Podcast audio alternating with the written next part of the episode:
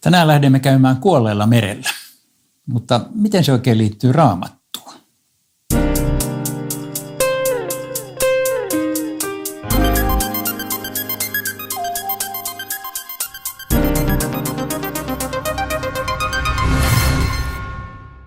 Kuollut on maapallon kuoressa hyvin erikoinen paikka. Se on ensinnäkin maapallon kaikkein syvin kohta niin, että Kuolleen pinta on tällä hetkellä miinus 430 metriä, siis merenpinnan alapuolella, ja se alenee noin metrin verran vuodessa tällä hetkellä. Tämä kuollut merihän on osa tällaista mannerlaattojen saumakohtaa Afrikan ja Aasian.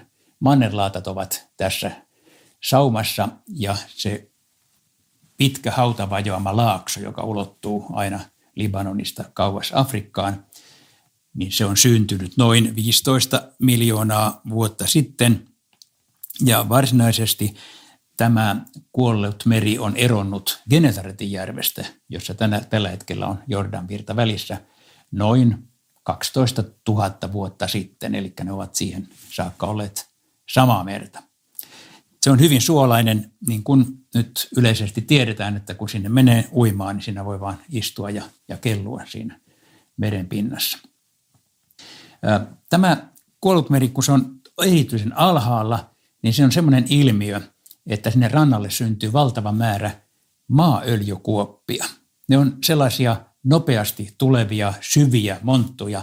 Tästä syystä siellä rannalla, pois lukien nämä alueet, joissa turistit käyvät, siellä ei parane kulkea, koska voi pudota suuriin syvyyksiin yhtäkkiä. Siinä on syntynyt yli tuhat tällaista maaöljykuoppaa. Ja nyt on kiinnostavaa, että Raamattu puhuu juuri näistä kuopista. Katsotaan se raamatun paikka. Teksti on ensimmäisen Mooseksen kirjan 14. luvusta ja luen sieltä pari jaetta. Nämä viisi, ne olivat pohjoisen kuninkaan, kuninkaiden sotajoukkoja. Olivat kaikki yhdessä koonneet joukkonsa Siddimin laaksoon, missä kuollut meri sijaitsee. Mutta Siddimin laakso oli täynnä maaöljykuoppia – ja kun Sodoman ja Gomorran kuninkaat ja heidän miehensä yrittivät kääntyä pakoon, he vajosivat niihin ja henkiin jääneet pakenivat vuorille. Näitä maailmakuoppia on siis tällä hetkellä siellä paljon, mutta niitä ei ole aina. Nimittäin meren pinta on vuosi tuhansien aikana noussut ja laskenut, noussut ja laskenut. Ja silloin kun se on näin matalalla kuin nykyisin, niin silloin näitä kuoppia syntyy, muulloin ei. Eräs ajanjakso, jolloin merenpinta oli samalla tasolla kuin nyt, oli noin 2000-1700 ennen Kristusta.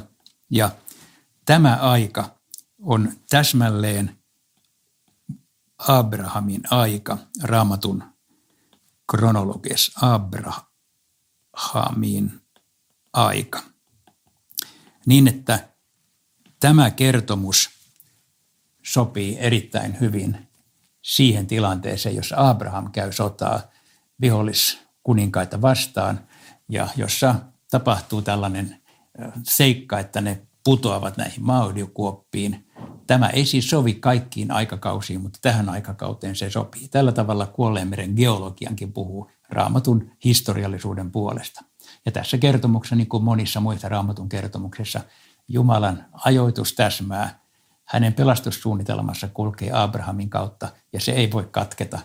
Jumalan aikataulu on siis aina oikeassa, niin myöskin meidän elämässämme.